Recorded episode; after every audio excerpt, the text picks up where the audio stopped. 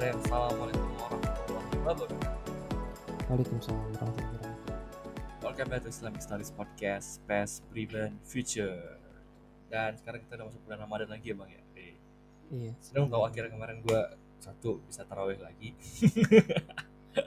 Udah Ya kan, batal berapa hari. Bro? Nggak ada lah, belum ada lah.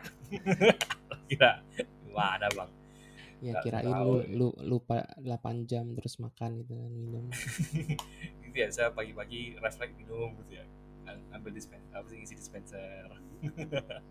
Salah refleks. Gue pernah Atau tuh pulang lupa, gue pernah lupa 5 jam tuh. Oh iya bang, Iya, siang sampai sore. Jam lu, jam lupa kalau hari itu lagi puasa? Iya, enggak, gue lupa itu, itu Ramadan, bener ya. Gue lupa itu Ramadan. Iya, saya Jadi oh, gua- lo lupa kalau lagi bulan. Bener-bener itu apa SMP apa SMA gitu, SMA kalau nggak salah. Gue pulang panas banget kan, gue akhirnya makan minum. Ya udah gue makan minum biasa tuh siang tuh. Nah pas setengah enam ini kan ibu gue pulang bawa makanan kan. Wah iya, kok beli makanan itu? Ya iya nih buat buka puasa. Hah? Gue inget-inget kan, oh iya sekarang Ramadan. Gue tuh lupa bro dari jam 12 sampai jam setengah enam. Jadi gue puasanya lanjutnya tuh jam setengah enam sampai maghrib. gitu. boleh boleh itu saya sekolah sekolah dulu berarti ya. Gue sih belum Hmm, pernah sih kayak gitu sih. Itulah ya. kalau hampir sering hari-hari pertama biasanya tuh kayak Aduh. ke bawah ngisi air minum. Ngisi doang nih Ngisi- terus oh iya ngisi puasa ya.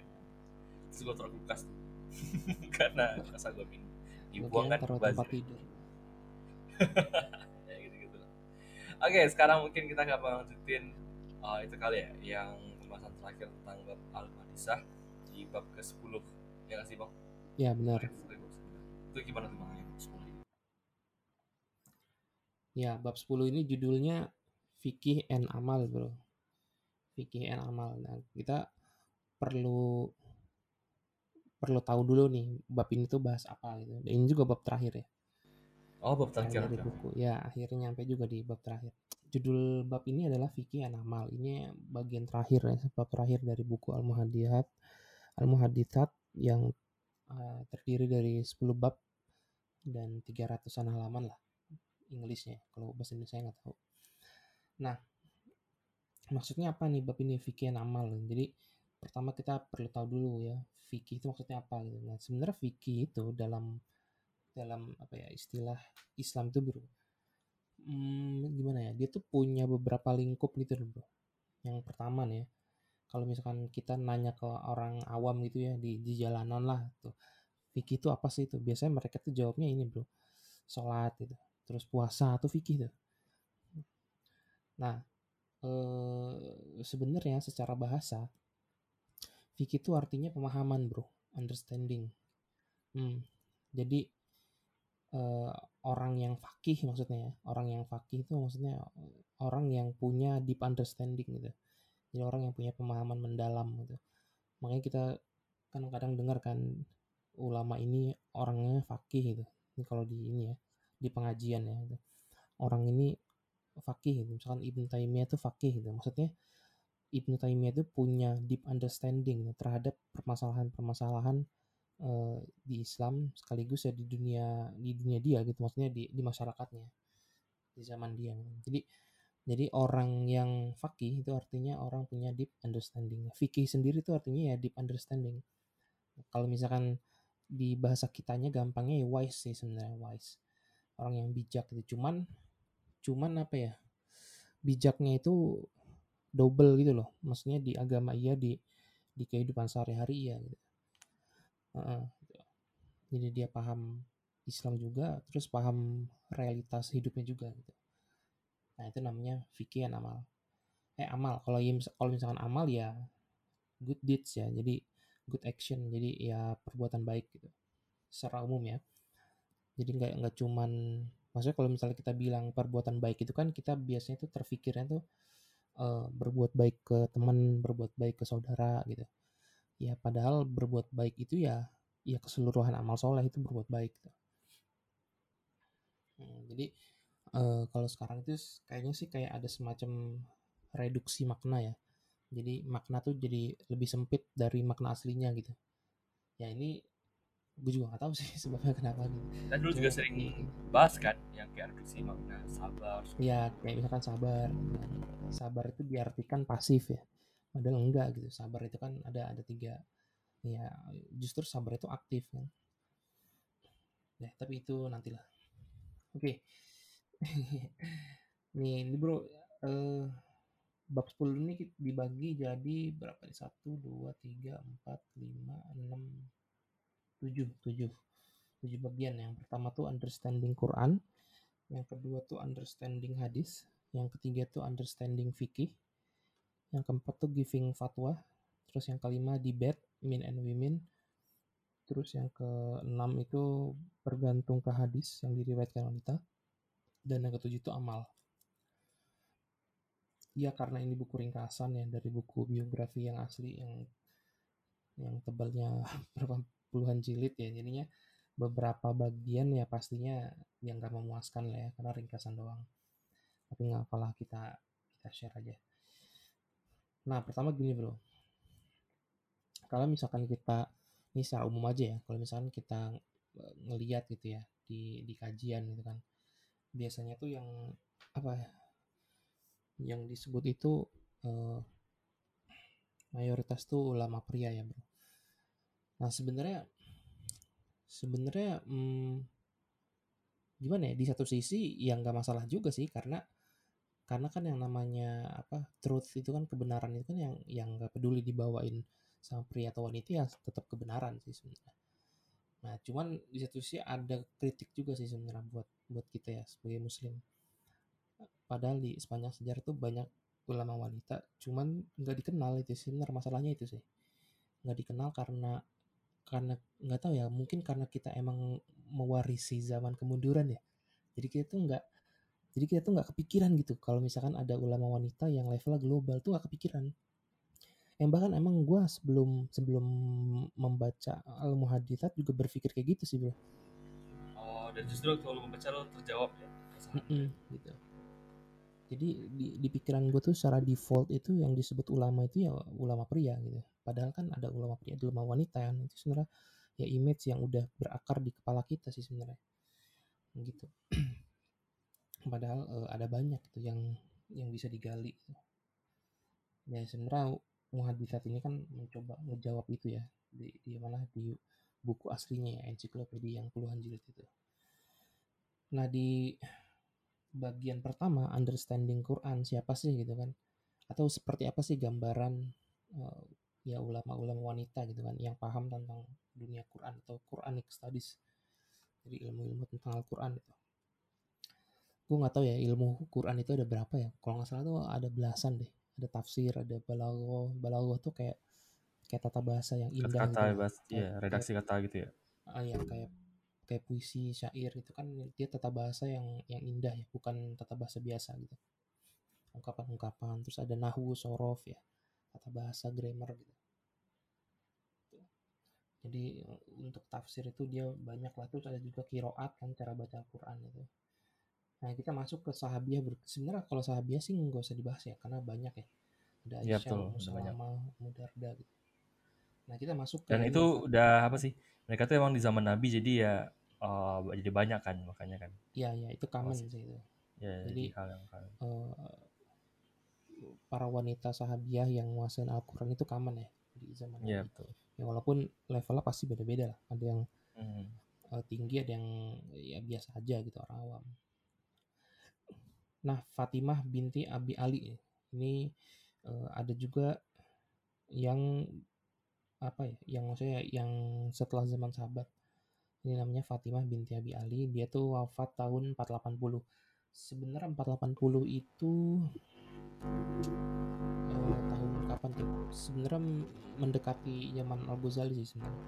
480 mendekati zaman Al Ghazali. Nah, beliau ini ulama Al-Quran dan suka baca Al-Quran siang dan malam. Ini kersak-kersak kenapa nih bro suaranya? Nah, sekarang udah hilang nih. Oke. Nah, terus ada juga Sayyidah binti Abdul Ghani. Ini wafat 647 Hijriah. Nah, 647 Hijriah ini kalau nggak salah sekitar tahun 1200-an. Nah, beliau itu orang Spanyol, bro. Orang Murcia. Dia orang Andalus. Tahun 1200-an itu ya berarti ya ya zaman-zaman Granada, zaman-zaman Hmm. Banu Nasrid terakhir gitu. Granada. Jadi beliau ini ulama Granada ya, kemungkinan ya. Tapi dari Hmm. Mursia atau Spanyol. Nah, beliau ini jago di Quranic Studies ya. Terus ada namanya Bayram binti Ahmad. Ini di abad 9. Abad 9 gue gak tau kapan ya. Abad Seribu- 9 seribu eh, sekarang kan abad 14 Seribu. berarti diambil 500 tahun ya berarti ya 500 sekitar yang lalu. 1400 sampai 1500 ya Iya, betul. nah beliau ini nguasain 7 kiroat bro. dan Uh, dia punya guru perempuan tujuh juga namanya. Fatimah jadi buat Hmm. yang belum tahu ya jadi kalau misalkan lu baca Al-Quran sekarang Quran. itu biasanya yang lu pakai tuh kiroat yang dari mana dari Usman ya kalau salah ya Iya, betul. gue gua gua nggak gua kurang tahu sih kalau misalkan tentang kiroat Tuh. jadi apa yang kita baca sekarang itu sebenarnya adalah salah satu dari 14 cara membaca Al-Quran Cara membaca Al-Quran ya, betul. ya sekata Ustaz Adi Hidayat itu ada 14 cara membaca Al-Quran kiroatnya beda-beda gitu tapi bukan berarti tajwidnya beda ya tajwidnya sama itu cuman cara bacanya yang beda-beda cuman eh, semuanya benar gitu itu kan ini aja apa cara baca aja.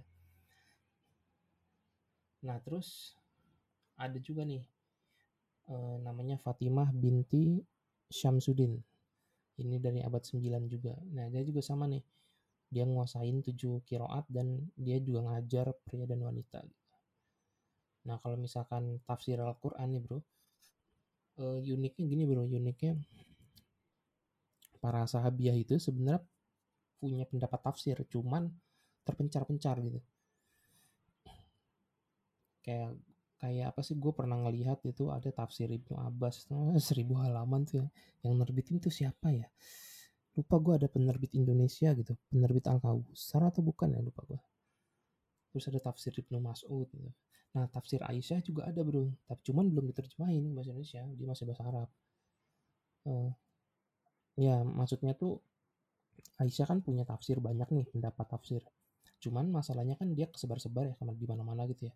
Ada di tafsir Ibnu Kasir tafsir jalan lain segala macam terus ada di hadis-hadis sebar nah sama ini sama Al Funaisan itu dikumpulin.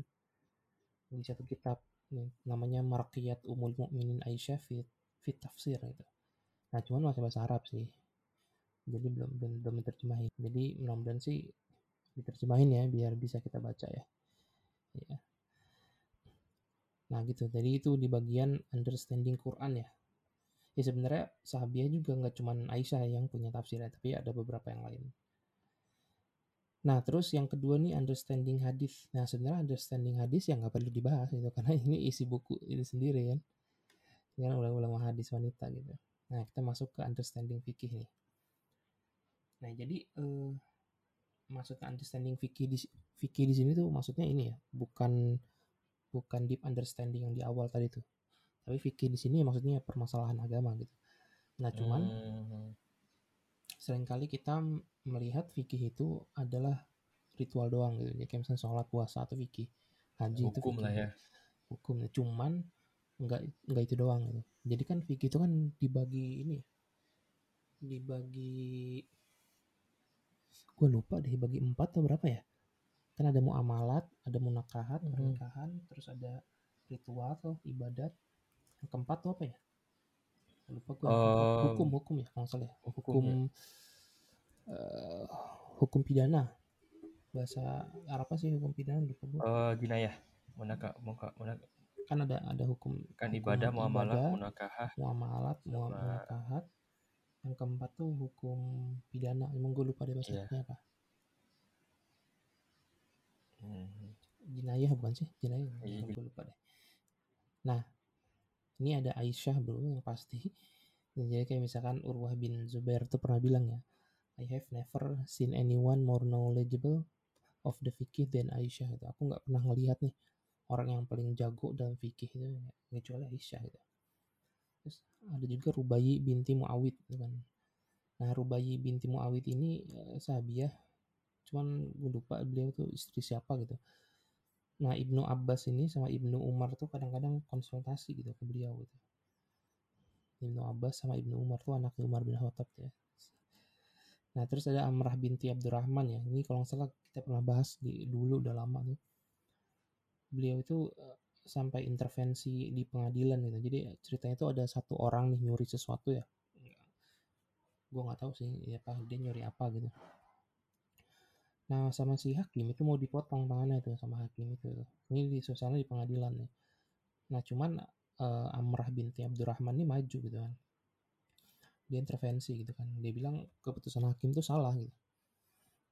Kenapa gitu? Karena barang yang dicuri itu nggak nyampe ini, nggak nyampe apa sih?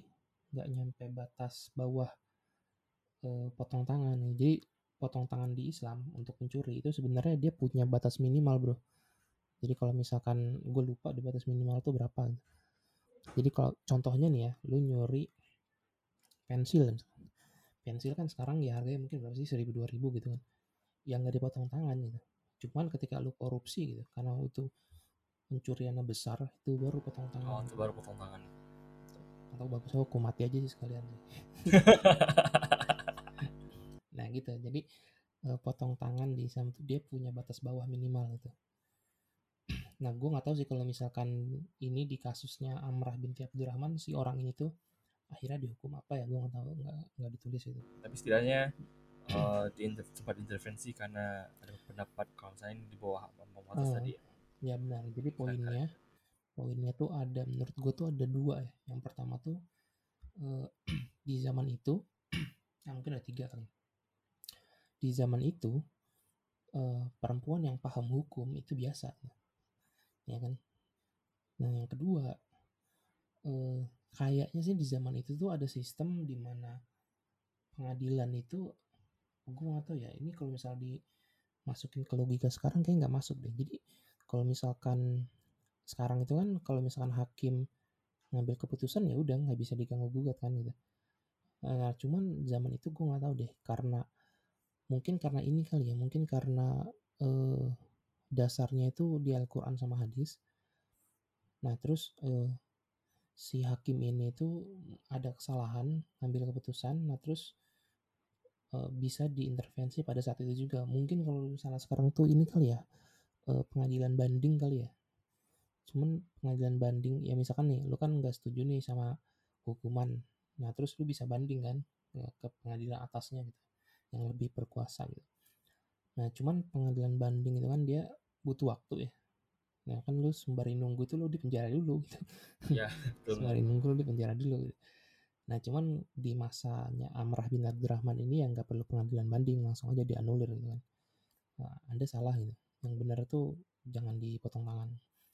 Itu artinya sistem pada waktu itu gue nggak tahu deh di satu sisi itu lebih lebih apa sih lebih simpel gitu cuman di sisi lain gue nggak itu apa nggak ngejatuh? ng- apa nggak ngejatuhin ini ya wajah hakim di depan umum gitu ya.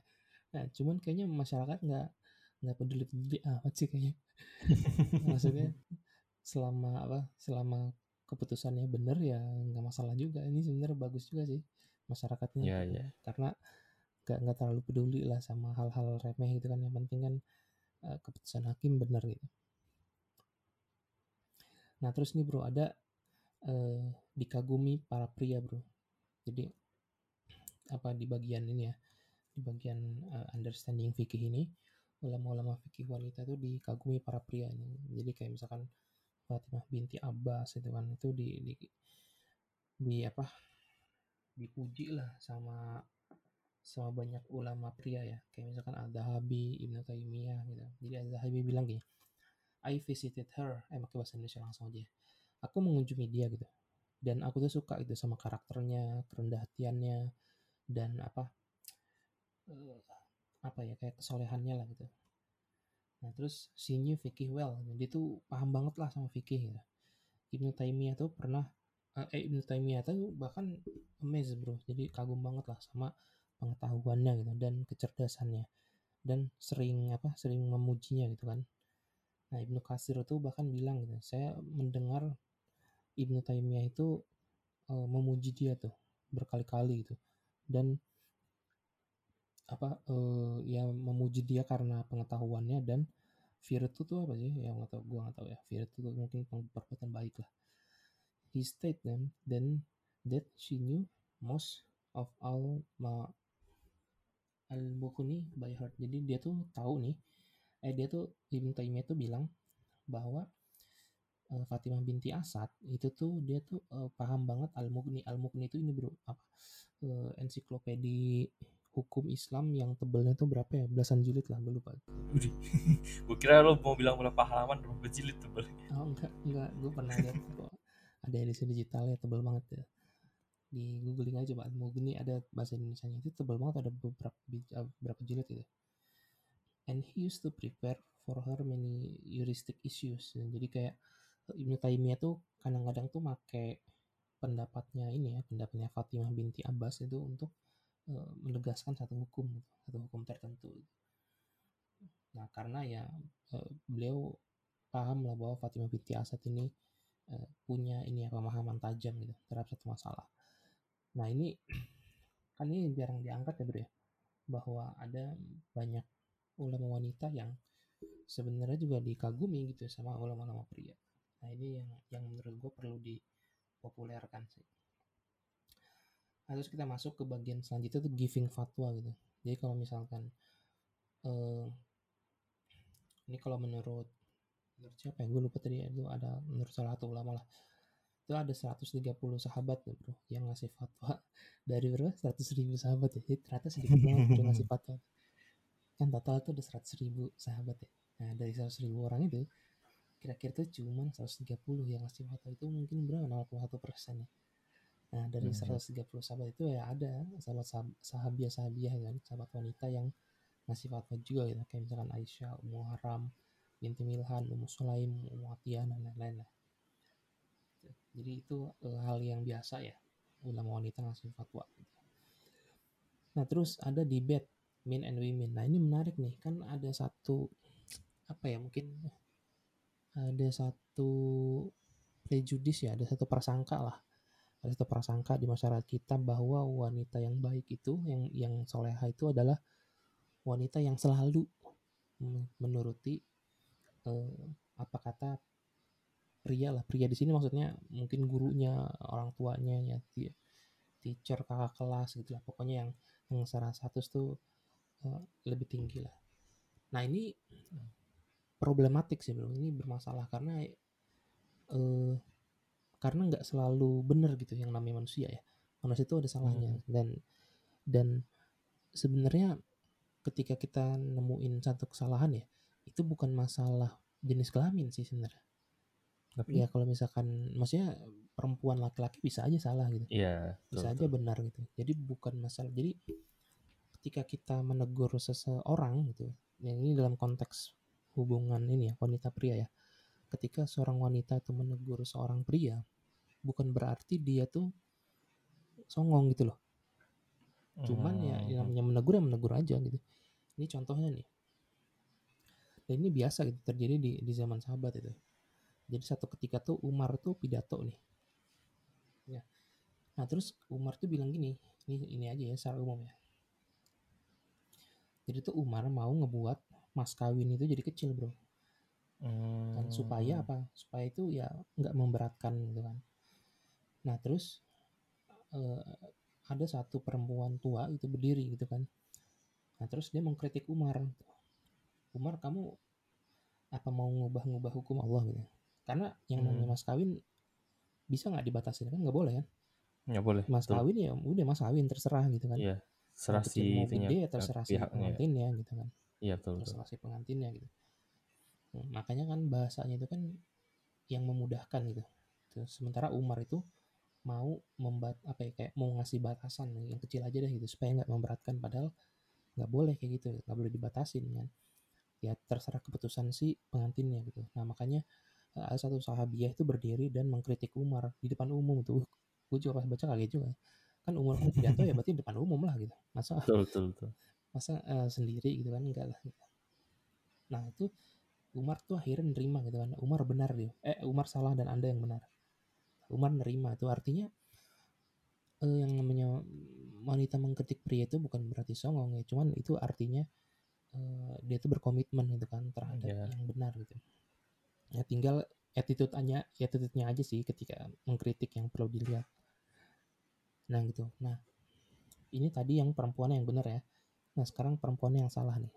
Ada satu kasus debat Ibnu Mas'ud nih sama sahabiah yang namanya Ukum Umu Yakub gitu. Jadi Ibnu Mas'ud pernah bilang gitu kan "Eh, Allah mengutuk wanita yang punya tato gitu.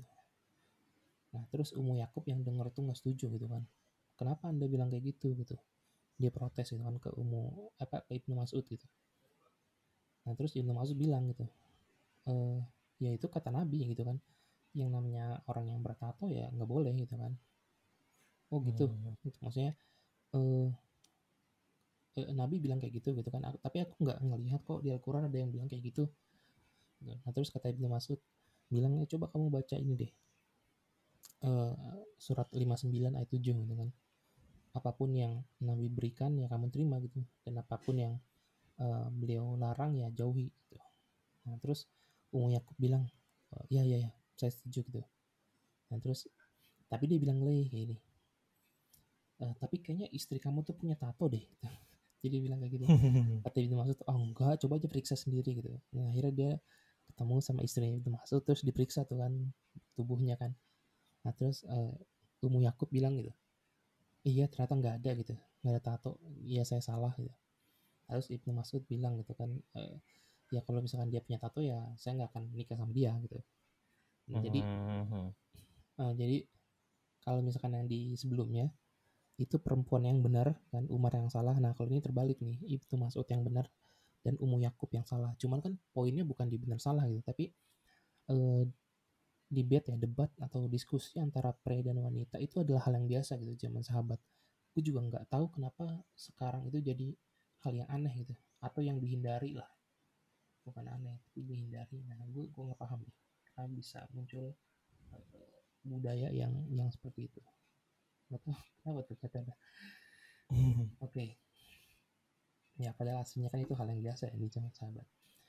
Oke lanjut. Nah eh, ada ada gini bu permasalahan di di fikih gitu kan. Eh, banyak hadis yang sebenarnya tuh diriwayatkan sama wanita doang gitu. Karena beberapa kondisi tertentu. Contoh nih. eh, ketika Nabi keluar rumah, berarti kan beliau kan bertemu sama banyak sahabat ya, Abu Bakar, Umar, Utsman, Ali, segala macam lah. Sahabat Hmm. cowok-cowok gitu. Kenapa? Ya karena itu kan ini ya di luar rumah gitu. Nah tapi ketika Nabi pulang ke rumahnya, ya masa sahabatnya ngikutin kan nggak mungkin gitu kan. Hmm, betul betul. Nah berarti kan perlu ada satu orang gitu kan, perlu ada satu pihak yang eh, bareng sama Nabi gitu kan dalam rumah. Yaitu ya istrinya, siapa lagi gitu kan. Nah makanya bro, eh, hadis Mhm. yang isinya tuh Nabi dalam rumah itu semuanya itu diriwayatkan sama wanita, sama istrinya atau sama anaknya gitu kan, sama Fatimah gitu. Ya hampir nggak ada lah gitu kan yang diriwayatkan sama siapa misalnya eh, Abdullah bin Zubair yang nggak ada lah. Asal dia tidur di kamar Nabi kan nggak mungkin. Nah cuman begini nih, cuman para imam fikih itu nggak masalah tuh dengan mengutip eh, hadis-hadis yang diriwayatkan cuma eh, wanita doang gitu. Jadi nggak ada sahabat laki-laki gitu. Kenapa ya? Karena ini sebenarnya eh, jawaban sih bro buat buat orang-orang yang berpikir bahwa eh, Islam tuh apa sih atau, atau Muslim tuh kayak mendiskreditkan wanita gitu di, di agama. Contohnya masalah warisan gitu kan. Kenapa perempuan tuh dapat setengah doang gitu kan dari Hmm. laki-laki gitu padahal jawabannya ya karena laki-laki itu kan bertanggung jawab ke ini ya ke tiga orang ya pertama Iya ke betul. istrinya Ke istrinya sama ke kedua cewek. ibunya ketiga ke saudara perempuannya gitu Perempuan. jadi apa yang dia terima dari harta warisan tuh yang nggak dia makan sendiri Ya, tapi dia bagi buat dia sendiri ya. Benar gitu. sementara wanita itu ya bertanggung jawab ke dirinya sendiri makanya eh, setengah harta warisan itu untuk dia semua gitu. Betul. Tuh, Nah ini sebenarnya kan kritik ya buat apa buat pendapat itu ini bilangnya eh, Islam tuh nggak adil sama wanita. Nah, cuman kan kalau misalnya kita ngelihat Imam Malik gitu kan misalkan dia tuh eh, menerima tuh baik-baik aja sama Amrah binti Abdurrahman sering make pendapatnya sering dipuji gitu kan. Terus Abu Hanifah banyak kok gitu kan yang ngambil dari pendapat Aisyah gitu kan. Aisyah Ibani juga ngambil banyak dari pendapat Aisyah dan itu nggak masalah gitu. Jadi sebenarnya bukan masalah jenis kelamin sih sebenarnya ya. Cuman masalah masalahnya itu pendapatnya itu ya benar atau salah gitu. Maksudnya mendekati kebenaran atau lebih banyak salahnya. Jadi kalau gue lihat ya eh, secara umum itu di, di buku ini ya di buku al muhaditsat itu sebenarnya nggak ada masalah sih bro soal jenis kelamin pria dan wanita gitu. Mhm. yang jadi masalah dia kompeten atau enggak itu aja sih sebenarnya. Ya betul. Hmm, ketika dia kompeten ya diambil gitu. Ketika dia nggak kompeten nggak diambil gitu ditolak. Ketika dia benar ya ya udah nggak diterima. Ketika dia salah ya nggak diterima. Sesimpel itu aja gitu. Kayak misalkan tadi ya debat kita eh, Umar sama tadi tuh seorang wanita tua gitu kan sahabat.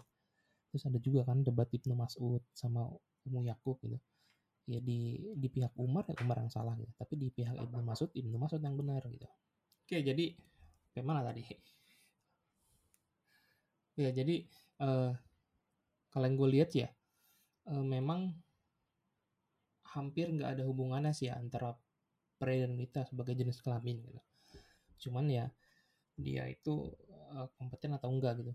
Ketika dia kompeten ya diambil pendapatnya ketika dia nggak kompeten ya nggak diambil pendapatnya. Dan wanita atau pria ya bisa benar bisa salah. Dengan Ibnu Mas'ud dalam kasus Ibnu Mas'ud sama eh, Ummu Yakub debatnya yang benar Ibnu Mas'ud gitu. Ummu Yakub yang salah gitu. Tapi ketika debat antara Umar sama seorang sahabiah wanita ini gue lupa nih namanya siapa yang salah itu ya si Umar gitu kan. Yang benar tuh eh, sahabiah tadi kan soal masalah mahar gitu kan.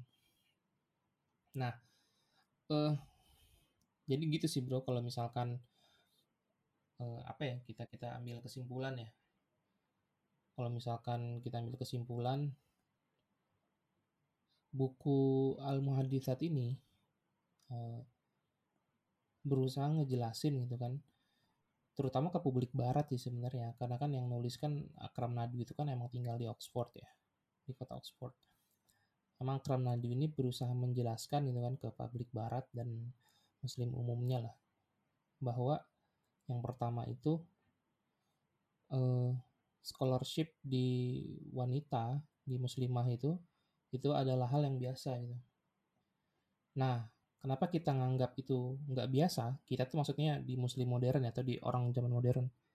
Ya karena kita mewarisi zaman kemunduran gitu. Jadi kita melihatnya itu dari kacamata lu sih benar. Kita ngelihat itu dari kacamata kemunduran gitu. betul betul betul maksudnya apa yang kita lihat sekarang itu sebenarnya bukanlah gambaran dari kejayaan peradaban Islam gitu. Masyarakat yang masyarakat muslim yang kita tahu sekarang itu sebenarnya adalah ya cerminan dari kemunduran gitu kan. Bukan bukan bukan kejayaan gitu. Karena ya pada masa nggak sih benar karena tahu. pada masa kejayaan peradaban Islam itu secara ngomongin sosial masyarakat ya itu ya wanita tuh di mana-mana itu ya belajar bro belajar terus beraktivitas di publik debat dengan pria gitu kan ini bahkan dalam kasus ini ya Umar terus Ibnu Mas'ud itu kan diskusi terus yang intervensi laki-laki pun nggak tanggung tanggung ya? Kenapa? Maksudnya gimana? Ya langsung khalifah Umar gitu. Iya iya juga ya. Itu kan kayak kayak debat presiden itu kan. Iya. Itu kan kayak ngedebat presiden di depan umum lagi. Itu dahsyat kalau sekarang udah langsung ini kali masuk penjara. UIT paksa rumahnya tuh. UIT nah gitu bro. Jadi eh, kalau misalnya kita melihat makanya sebenarnya agak dilematis juga ya kalau misalnya kita ngelihat ini dalam ini dalam konteks ini ya dalam konteks eh, apa kasus pria dan wanita yang ahli hadis itu. Kita dilematis juga gitu kalau misalnya memakai kacamata sekarang ya pakai kacamata zaman ini gitu. Karena ya kita ngeliatnya bakal ngeliatnya kemunduran gitu karena memang kita tuh lagi di zaman kemunduran. Emang kalau misalnya kita pengen tahu kayak misalkan masyarakat Islam yang asli itu kayak gimana sih gitu? Ya emang harus ngeliat ke sejarah sih bro untuk jadi Betul, cerminan betul. gitu. Yang lihat emang yang sulit gitu kalau misalnya Eh, kalau misalnya kita ngelihat ke zaman sekarang gitu. Makanya eh, kita ngeliat sejarah tuh sebenarnya untuk dapat apa ya untuk dapat mutiara inspirasi itu gitu. Bukannya apa sih bukan kayak mengenang masa lalu bukan gitu. Jadi kita supaya dapat insight gitu. Itu sebenarnya yang yang penting sih. Ya, sesuai tagline kita ya, past prevent future. Asik. Iya. nah ketika kita tahu gitu kan oh gambaran masyarakat Islam yang yang di masa jaya itu kayak gini loh. Nah itu yang jadi inspirasi dibawa ke masa kini gitu. Supaya kita bisa kembangin di masa depan. Nah itu sebenarnya sih sebenarnya fungsi fungsi Islamic historis itu kayak gitu. Jadi bukan sekedar apa kayak romantisme masa lalu gitu kan mengenang kejayaan. Enggak. Itu mah apa ya itu receh banget itu Betul, Dia betul, cuma betul. inspirasi buat masa depan ini ada satu kisah yang unik sih bro ini terakhir. Gimana tuh? Mhm. jadi ada satu sahabiah nih ya eh satu ketika ini deh satu ketika Umar tuh jalan-jalan ini udah ini udah jadi khalifah nih udah jadi eh, khalifah nah terus eh, dia tuh diberhentiin sama seorang perempuan ya seorang sahabiah nah cuman kan eh, apa sih orang di sampingnya Umar ini nggak kenal si perempuan ini siapa gitu kan terus dia marah itu kamu ngapain sih kok ngalangin jalan Khalifah Umar ini? Mau ini nih ada keperluan nih gitu. Nggak apa-apa Hmm. berhenti dulu berhenti dulu ya ya udahlah itu berhenti dulu. Ada yang mau saya sampaikan gitu. Terus dia nasihatin Umar gitu Umar kamu ini ya apa saya tuh ngelihat kamu tuh dari kecil gitu. Waktu kamu tuh dipanggil Little Umar gitu. ya Umar waktu bocah gitu kan. saya tuh ngelihat kamu tuh ini apa jalan-jalan lari-lari gitu kan berkelahi di pasar Ukas gitu kan. Itu kan waktu Mhm. bocah tuh saya ngelihat gitu kan. Nah, terus waktu berlalu gitu kan. Kamu dewasa dan dipanggil Umar gitu bukan lagi Little Umar gitu. Nah terus waktu berlalu lagi gitu. Sampai kamu tuh akhirnya eh, jadi seorang pemimpin jadi seorang khalifah gitu. Jadi sekarang tuh kamu jadi orang besar nih. Padahal dulu ya bocah kecil gitu kan Hmm. Nah, jadi bertakwalah kepada Allah gitu kan. Ya, jangan zolim lah. Nah, Umar diem aja kan dibilang kayak gitu kan. Yang di samping Umar yang marah gitu kan. Kamu siapa sih gitu. Datang-datang malah marahin khalifah gitu kan. Terus Iya, Kata iya. Umar, udah kamu diem dulu gitu. Kamu tau gak ini siapa gitu. Ini tuh Kaula binti Hakim gitu. Gue bingung kan. Siapa Kaula binti Hakim? Dia gak tahu kan. Atau cuma jelasin. Jadi gini bro.